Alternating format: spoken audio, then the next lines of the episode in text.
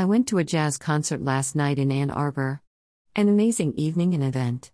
What I noticed was, at least from a distance, how jazz and the meditative perspective have so much in common. Each musician was absorbed in the experience, interacting freely and without hesitation, adapting to structural changes and moods. Sensitive to the currents and deep pools of sound. Playing with a focused intensity and a willingness to share that's rarely seen outside the arts. And, they were having fun, teasing and playing, giving and taking, hiding, then shining brightly.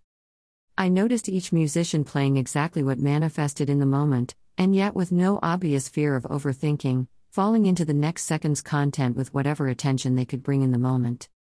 Life can be lived like playing a piece of music that has general frame while realizing that it's not only you and I that will be experimenting and improvising as we move along, but the entire universe, at the same time, is playing and improvising a much bigger composition. Improvise and experiment with life today, as though it's your song because it is. Brian Bogner